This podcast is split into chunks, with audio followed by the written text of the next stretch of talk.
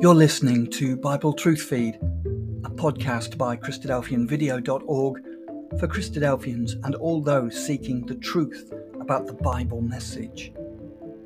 Join us now as we present our latest episode. Uh, it is an exciting subject because the President said we can see things happening that were recorded so long ago, centuries, millennia ago, being fulfilled before our eyes. And this gives us a wonderful reassurance that this is a special book, the Bible. It is the Word of God, and we can see it uh, a, a, book that can guide us today in things that are happening. The Bible tells us that the center of the world's attention, the center of the Bible's attention, is focused on the Middle East and especially on God's nation, the nation of Israel. And this is where we should be looking to see the fulfillment of the Word of God. Keep our eyes on Israel, on the Middle East, and the situation around there. Because what the Bible tells us that many nations are going to come together in order to destroy the nation of Israel. They're not going to succeed, they will succeed for a little while, but not for long, because the Lord Jesus is going to intervene in the affairs of the world uh, and prevent that. But the Bible talks about this great battle, the Battle of Armageddon, where nations are divided into two groups those that are for Israel, those that are against Israel.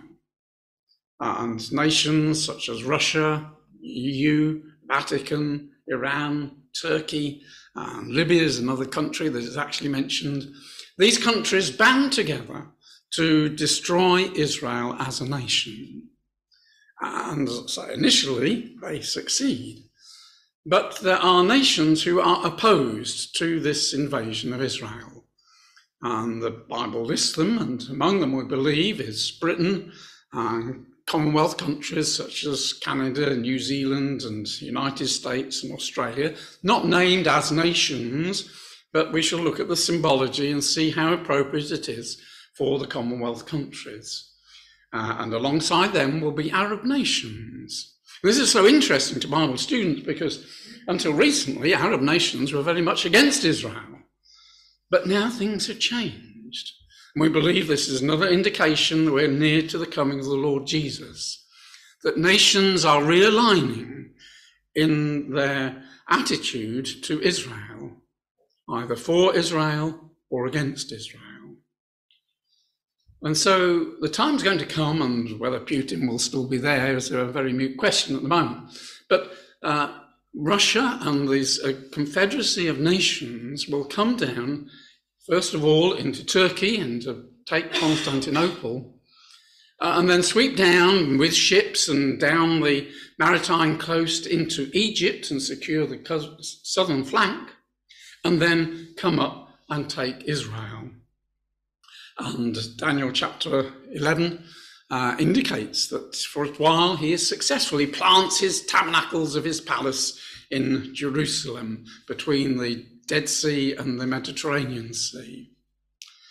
But other scriptures and Ezekiel 38 indicate that there are these nations who are opposed to this invasion.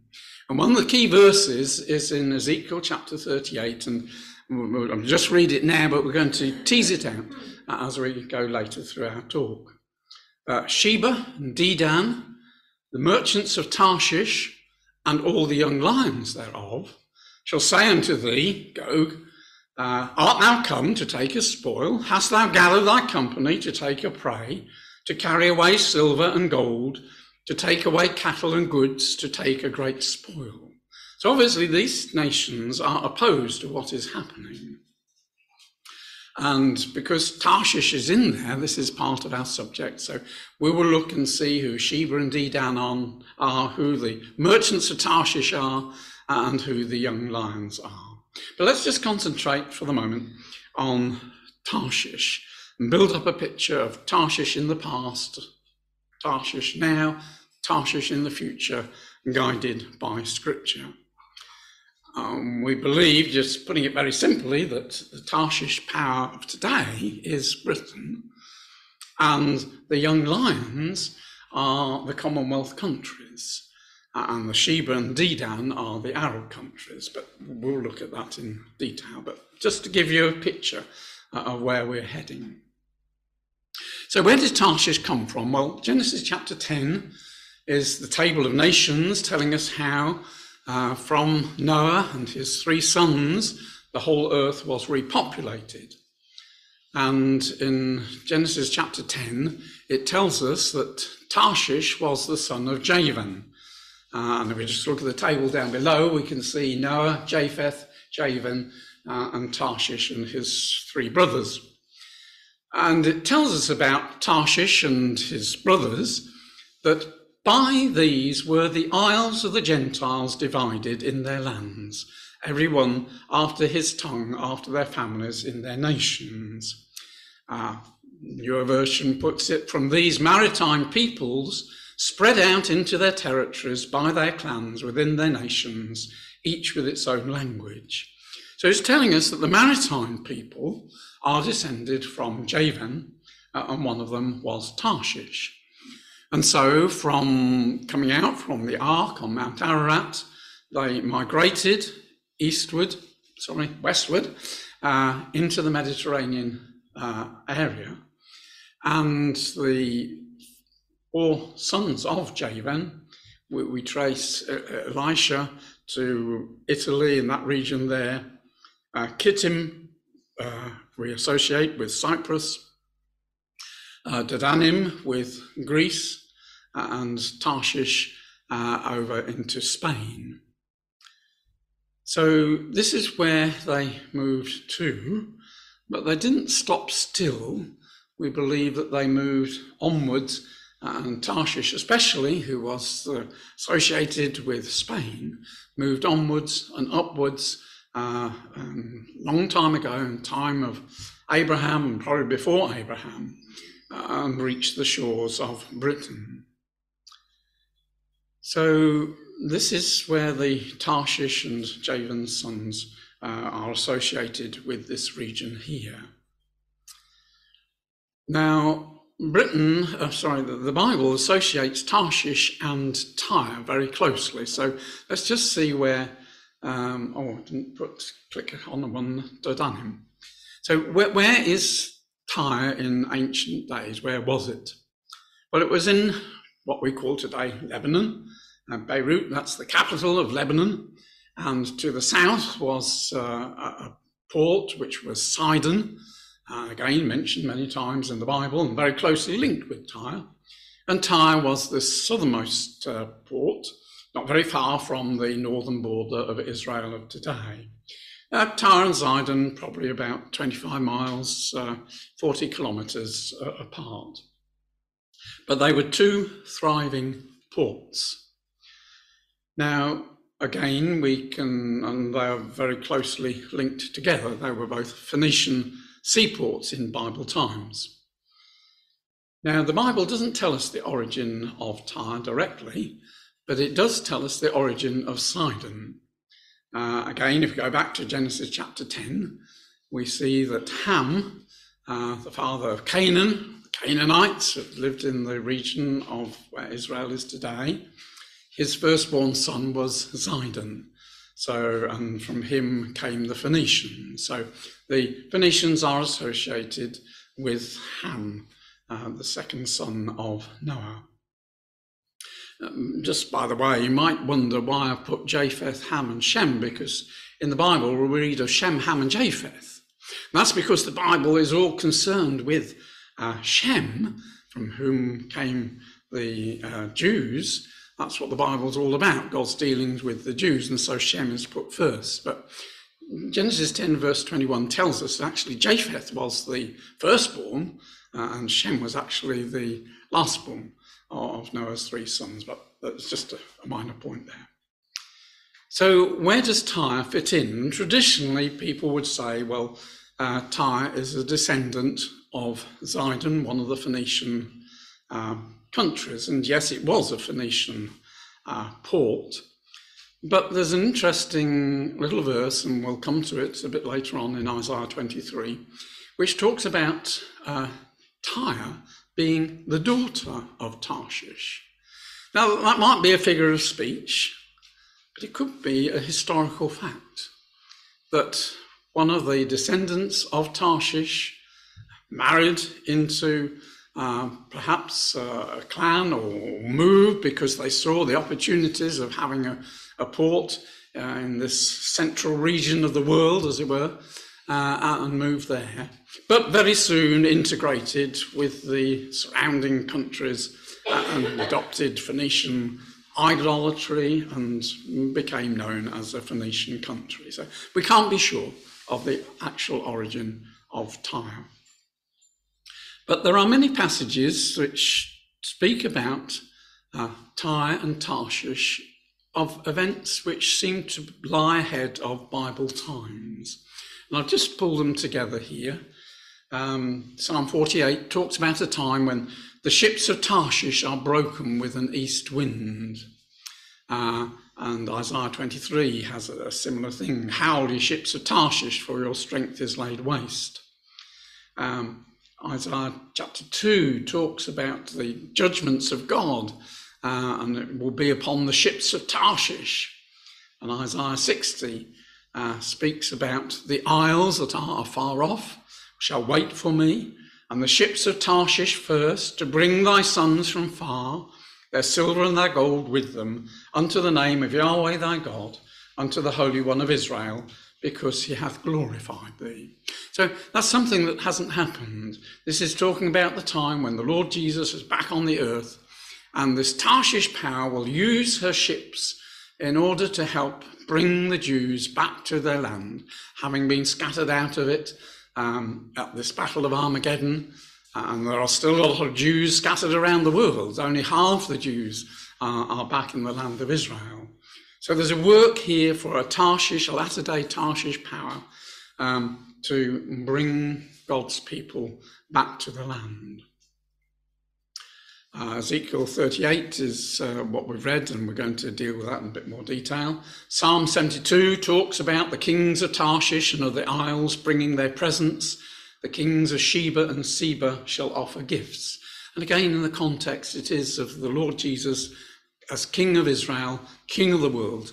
These nations will submit their thrones to the new king in Israel uh, and bring presents and help in the work of rebuilding Israel after this terrible time of having been conquered by these uh, enemies.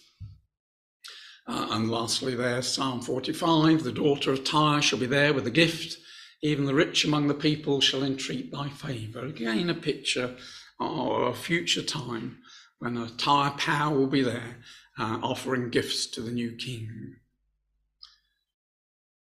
And then Isaiah 66 again speaks of, I will send to those that escape of them unto the nations, to Tarshish, Pul, and Lud that draw the bow, to Tubal and Javan, to the isles afar off that have not heard my fame, neither have seen my glory, and they shall declare my glory among the Gentiles. Again, a picture of nations afar off from Bible lands uh, who in Bible times didn't have the gospel preached to them, but uh, now are, are, part of God's kingdom and working with the new king.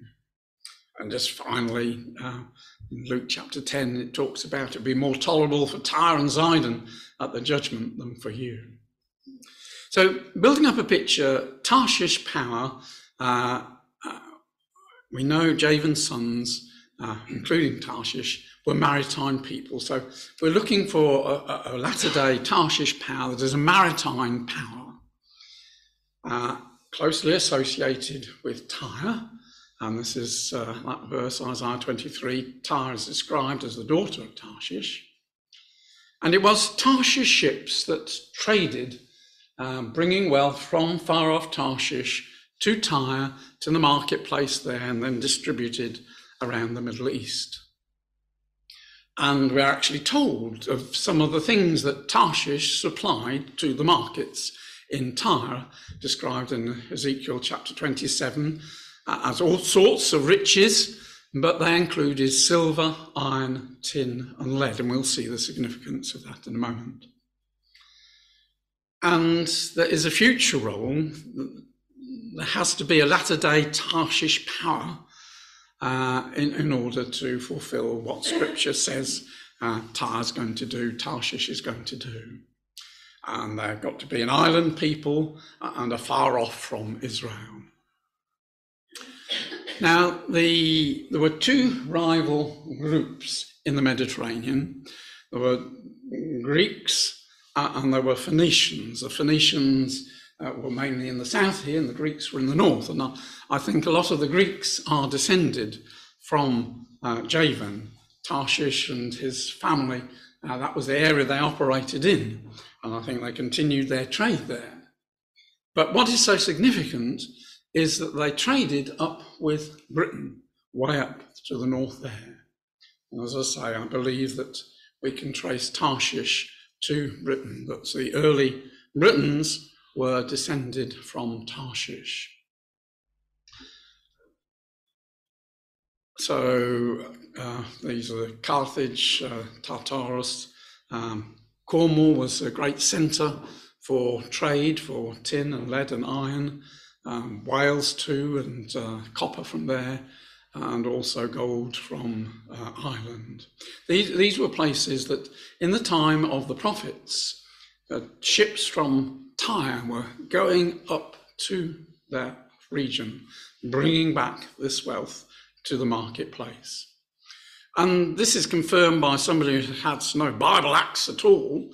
This is the Penguin Atlas of World History, showing in the time of the Phoenicians, the time when Ezekiel was writing, um, that the tin and the lead came from uh, Britain.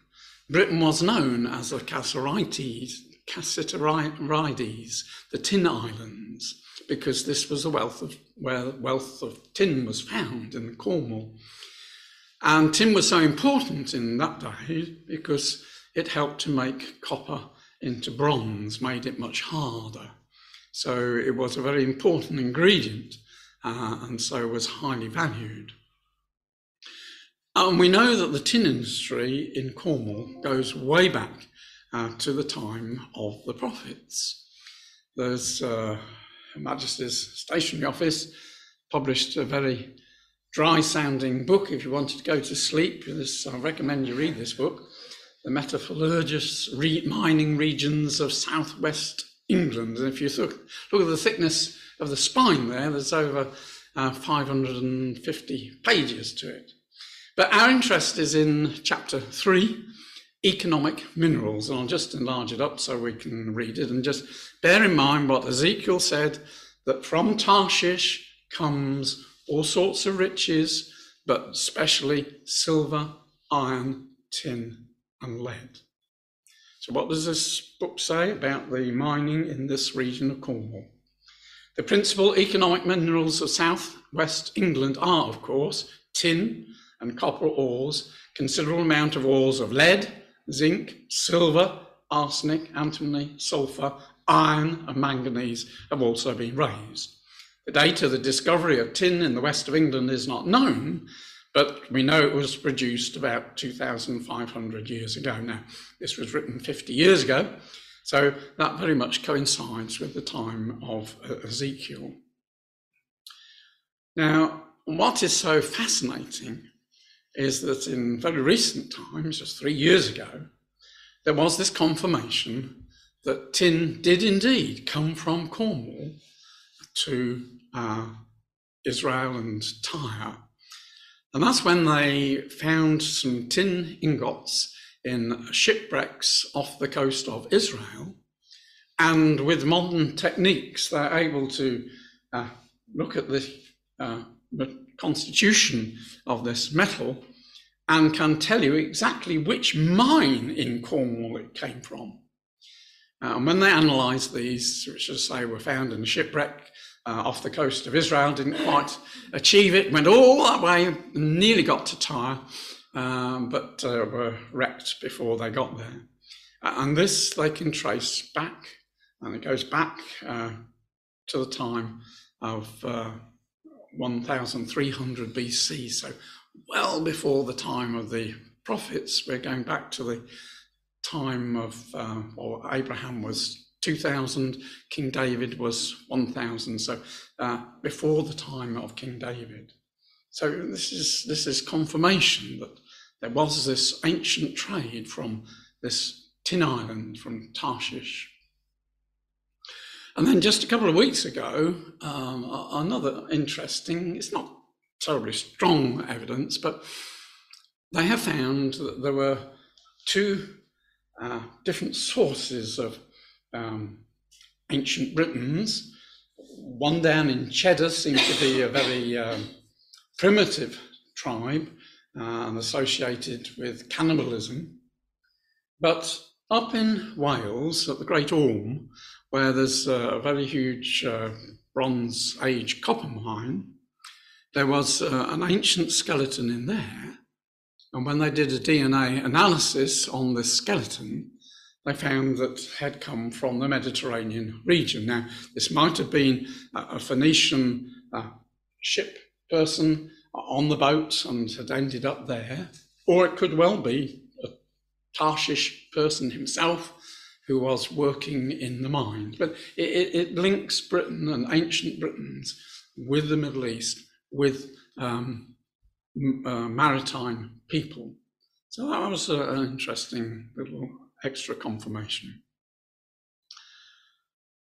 So let's look at Britain, the Tarshish power. Now, if you've got your Bibles, can you please open to, just move that out of the way, to Isaiah chapter 23, which is a key passage which tells us, so this was written 2,500 years ago, roughly. And God told Isaiah that this amazing Tyre maritime power was going to come to an end. And that was something which was almost unbelievable because they were a very strong power and had an extensive network. But God said they would come to an end. And just picking up, uh, I've got verses 5 to 7 on the screen there. Um, as at the report concerning Egypt, so shall they be sorely pained at the report of Tyre. God had forecast that, that Egypt, which again was a mighty nation, but that would collapse. Uh, and now he's saying, Tyre, this mighty nation, is going to collapse. Uh, and what does he say? Pass ye over to Tarshish. Howl, ye inhabitants of the isle.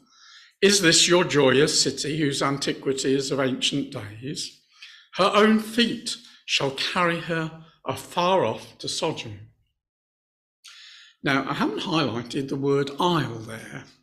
I should have done, because in the time of Isaiah, Tyre was on the mainland. It wasn't on an island. So this seemed to be wrong right from the beginning.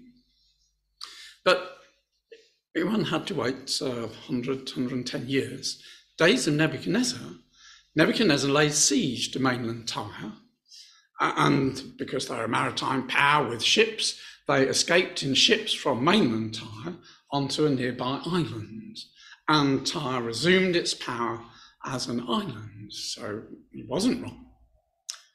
But that wasn't the end of Tyre. It wasn't until Alexander the Great, another 200 years on from Nebuchadnezzar, that Alexander the Great came along and besieged mainland Tyre. In fact, took the stones of uh, mainland Tyre, built a causeway to the island, and so took the island. And that brought the power of Tyre, um, it broke it. It didn't disappear entirely, but over the next uh, while, it, it uh, disappeared from history. So, what this is saying is that they're going to be on an island, which at the time of the prophecy wasn't the case, but later on was in time of Nebuchadnezzar. And they were going to eventually disappear and eventually end up at Tarshish, Britain. And her own feet shall carry her afar off to sojourn there.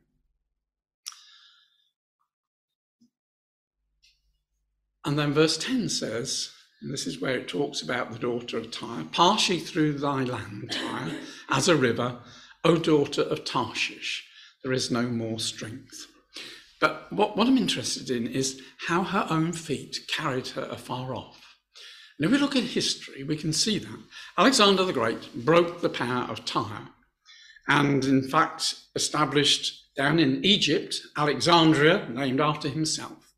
And that for um, nigh on a thousand years uh, was the main centre of maritime power. In fact, in the New Testament, we read about ships from Alexandria um, used by the apostles.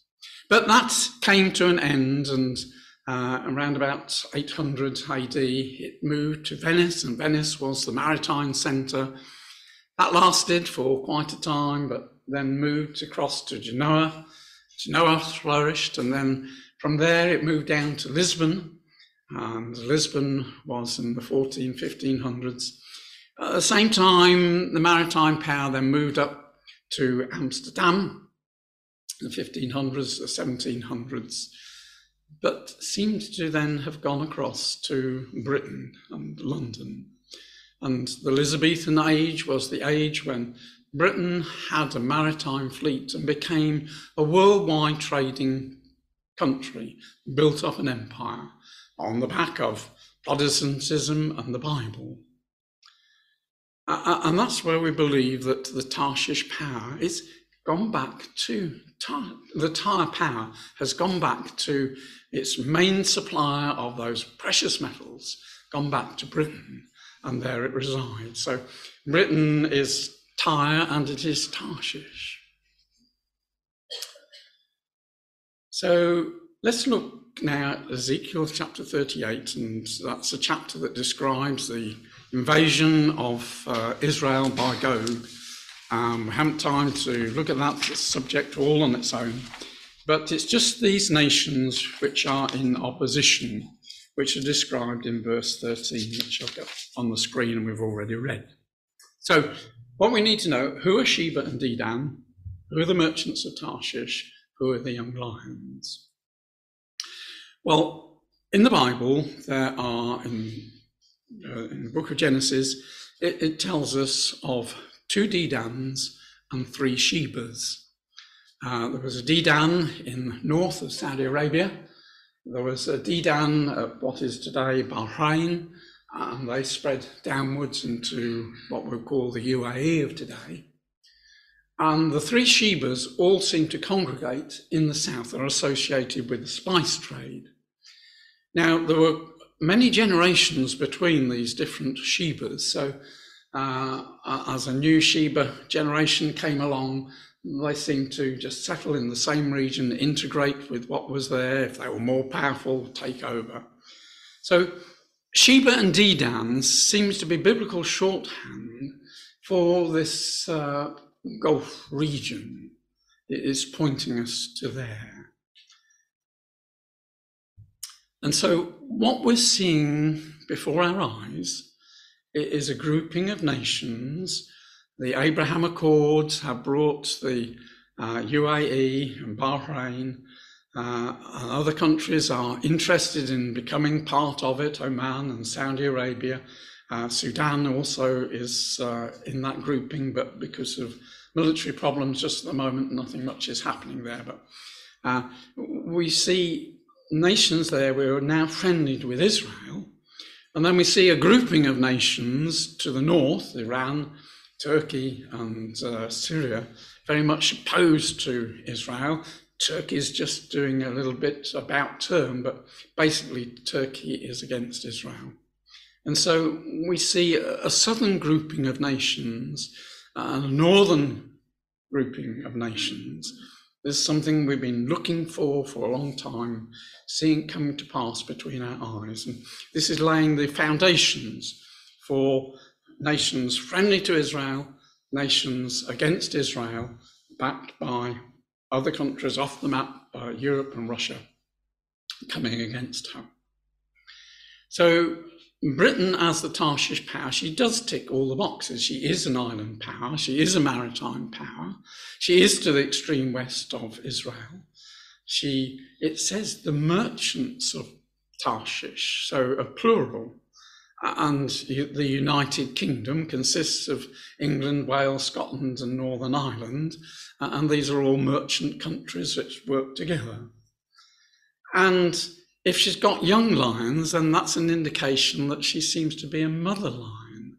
And that's the cartoonist's favourite depiction of Britain, isn't it, as a lion, an old lion, because she has young lions, the Commonwealth. Uh, and these Commonwealth countries are now independent, they're not cubs, they're grown up, but they choose to work with Britain when they need to. Britain is the source of all the metals that were uh, brought from Tarshish in ancient times. She's very much allied to Israel, and the early Britons, we believe, are descended uh, from Tarshish himself. Now, we're going back to Isaiah 23 because that, that's told us what's going to happen, and over many hundreds of years, that took place, that Tyre eventually ended on the shores of Tarshish. But Isaiah 23, I should have asked you just to keep a marker in there, but just go back a few books and you get to Isaiah. Isaiah 23 then goes on to paint a picture of the latter days. And it, it talks about this latter day Tyre Tarshish power being forgotten for 70 years, according to the days of one king.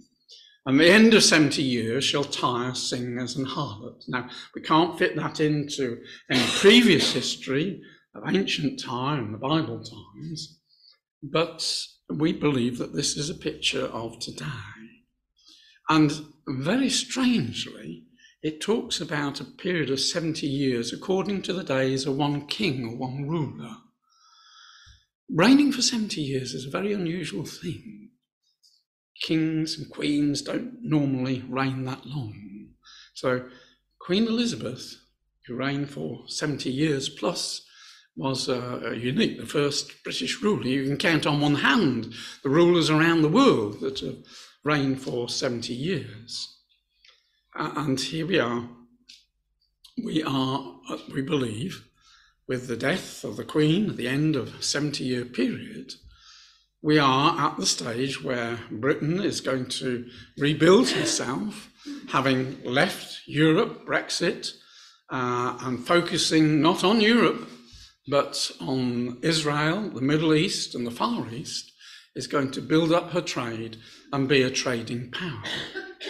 And it uses the figure of an harlot, that this Tyre is going to be, uh, she shall return to her hire. Uh, and that word hire, there's two words in scripture. If I employed you to do a job and you got your hire, that's one word. If I employ a prostitute, well, that's a very different word in Hebrew. And this is the word that's used here. So here's a picture of a country that's turned its back on its God and its ancient history and is worshipping the idols of the world. And that, we believe, is a very true picture of Britain today. She's seeking to do trade with all sorts of countries. Uh, she's turned her back on Protestantism. She's had a Roman Catholic uh, prime minister. Now she's got a Hindu prime minister, and nobody turns a hair. But, you know, when you think of the roots of Britain, the Bible, and uh, Protestantism, then in God's eyes, this is like being an harlot. And she's wanting to trade with all nations, uh, of, commit fornication with all the kingdoms of the world upon the face of the earth. So she wants to do worldwide trade, and that's exactly what Britain sees as her future a worldwide trading power. But ultimately, as we shall see at the end, that wealth that she gains is going to be used in God's service. So here is a picture of the lifetime of the Queen uh, and her reign of 70 years and 214 days. No significance in the 214 days, but she reigned over 70 years. So in February of this year, she completed that 70 years and then died in this September. And we believe that indicates that we're now in this period when Britain is going to break away from Europe and do this worldwide trade. Now, there's something very remarkable about this because Many of you will have seen this book, The Servant Queen and the King She Serves, which was uh, issued for her 90th birthday, so six years ago. And she had a, a big influence on what, it is written, what was written in here and her devotion to the service of the Lord Jesus Christ. She believed in his return his coming. Uh, she looked forward to laying her crown at his feet, but not to be. But in the middle of the book is uh, an open Bible Let's put it up on the screen there. And the remarkable thing is that that Bible is open at Isaiah 23. You probably won't be able to read that, but I do assure you the burden about Tyre, it's uh, Isaiah chapter 23. Now, it may well be the Queen understood what we understand about Tyre and Tarshish of the latter days. It can't have been a coincidence of all the chapters to have the Bible open, Isaiah 23. And of course, the wonderful thing about the Queen was she held the Commonwealth together. Without a steady hand, it would have long disappeared. When she came to the throne, there were only nine members. When she died, there were 54 members. And we believe that was all God's preparation for today now Britain wants to be a worldwide trading power again. She needs the Commonwealth countries scattered around the world. And as this headline said, the Queen saved the Commonwealth. Without her steady influence, it would long have gone. And the Commonwealth gives Britain a boost. So, Singers and Harlot. This was just over a month ago. Britain's pride and joy, the Queen Elizabeth II um, aircraft carrier, docked in New York Harbour, and Katherine Jenkins and the Royal Marine Bands were there to play and to sing to 500 dignitaries who were gathered in New York to come onto this boat and to listen to a lecture. This was the um, the Fifth Atlantic Future Forum gathering. And what they were being told, the Great Britain and Northern Ireland campaign, GREAT, is the government's flagship international communications programme.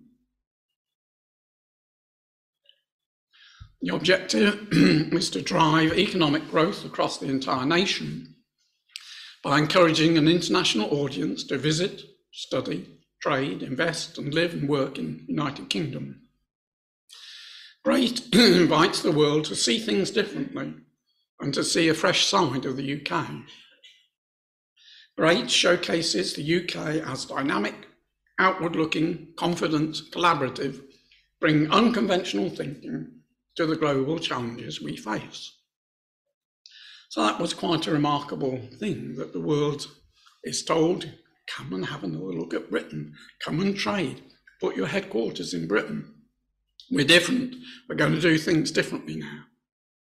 And here is the United Kingdom, quite a small population, ranked 21st in the world by population, 0.84 of the world's population, but punches her weight far more, punches far above her weight. And here we have this Commonwealth countries spread around the world, anxious to do trade with Britain, stepping off places for Britain to extend trade outwards from these countries. And Britain has determined, and this was two years ago, made the decision that we're going to focus our trade upon the Indo Pacific region. So that includes the Middle East uh, and eastward India and the right over to the Asian countries. And of course, Britain needs maritime power if she's going to be a worldwide trading company, because 90% of the world's trade is carried by ships. As far as UK is concerned, 95% of her trade is transported by sea. And so here we have our new Secretary of State for International Trade, Kemi Badenoch. She is of Nigerian origin, so again, her interest is in Commonwealth. We have a new Prime Minister who is of Indian origin. India is very much one of the key uh, Commonwealth countries. And so we see this, this shift of emphasis away from Europe uh, to this region. Um, Britain's very busy doing trade deals with Israel, uh, trade deals with India. They'd hoped to got it wrapped up by Diwali, but because of all the problems in Britain, it didn't happen. But now, with the new impetus of the uh, new Prime Minister, uh, they are very keen that that will get wrapped up very shortly. And also, Britain is very keen to do trade deals with the Gulf countries. And that's so significant because this is the region of Sheba and Dedan that Britain wants to do a trade deal. And these people have got lots of money to invest in Britain. And so there's a very lucrative market there. So, after a period of about 70 years when Britain was in decline, forced to join the common market, but has now come out as this opportunity to forge ahead. And it's interesting, Britain already has got uh, bases in the region um, scattered around, another one in the Indian Ocean. So, of her um, 16 overseas bases, six of them are in this region. The very latest one is in Oman. And there, Britain and America have poured money into the building of this state of the art port. Um, Britain's uh, can accommodate both the aircraft carrier and all her nuclear submarines in this port. India, too, interestingly, has been given rights that their navy can use this port. So, state of the art port, still finishing it off uh, and this is going to be the centre where at least one of the aircraft carriers is going to be based. And from there, it can project its power into this region where she is wanting to go. So finally, Isaiah 23, we've still got it open, the last verse there says, Her merchandise and her hire shall be holiness to Yahweh. It shall not be treasured nor laid up, for her merchandise shall be for them that dwell before Yahweh to eat sufficiently and for durable clothing. Doesn't sound very exciting, does it? Eat sufficiently and durable clothing. But when one looks in the Hebrew, to eat sufficiently is actually to eat to the full, so you can't eat any more. Abundance of food. And the word durable has the idea of eminence surpassing, absolutely glorious clothing. So, this wealth that we believe Britain is about to build up is going to be used to the glory of God. So we very quickly just draw things together. The Lord Jesus is coming back. He's going to raise his dead followers, gather his living followers to him. After that, the land of Israel is going to be invaded uh, and the Lord Jesus and his saints are going to come to deliver Israel, to destroy these nations that have come against God's people, to destroy them. And Jesus is going to set himself up as the King of the Jews. That's what he died, didn't see, this is Jesus of Nazareth, King of the Jews. When he ascended, the angels promised his coming back to fulfill that role. And as well as being king of Israel, he's going to be king of the world. All nations are going to submit to his rule. and uh, countries like Britain, we believe from what scripture tells us, will devote their efforts to helping the Lord Jesus, saying, bringing back the Jews and the ships, helping in the building of the temple that will be the center of worship for the world, uh, helping in whatever way they can the Lord Jesus Christ. And there's a wonderful gospel message. This is what the Bible's all about the hope of Israel. Being with the Lord Jesus in this wonderful time to educate the world in the ways of God. I just want to close with uh, just the last slide here. This wonderful picture in Isaiah chapter 2 of what it will be like when Jesus is king and the nations have submitted to him. It shall come to pass in the last days that the mountain of Yahweh's house shall be established in the top of the mountains, shall be exalted above the hills, all nations shall flow unto it. And many people shall go and say, Come ye, let us go up to the mountain of Yahweh, to the house of the God of Jacob. He will teach us of his ways. We will walk in his paths.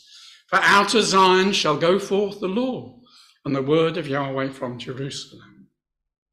And he, Israel's king, the Lord Jesus, will judge among the nations and shall rebuke many people. They shall beat their swords into plowshares, their spears into pruning hooks. Nation shall not lift up sword against nation, neither shall I learn war any more. What a wonderful prospect that is, our friends, that there is a better future the world looks so hopeless, but it's all leading to the kingdom of God. And we can be on the side of the Lord Jesus if we accept the Bible and the Bible message and choose to be a follower of the Lord Jesus Christ. So there is a wonderful future, and Britain has a role to play, but you can have a role in it as well.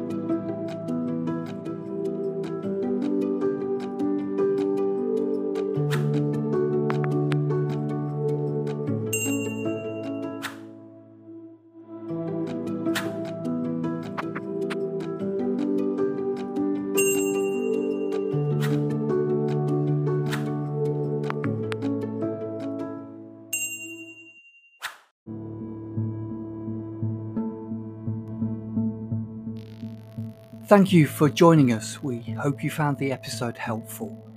Don't forget, most of these episodes are also available as videos on our video channel, cdvideo.org. So head over and take a look. If you have any comments or questions or suggestions, please get in touch or leave us a voice message. We love to hear your feedback. You can email us at bt f at cdvideo.org. If you enjoyed the episode, then please share it with others. Until next time, may God bless you in your studies and your walk towards God's kingdom. Amen.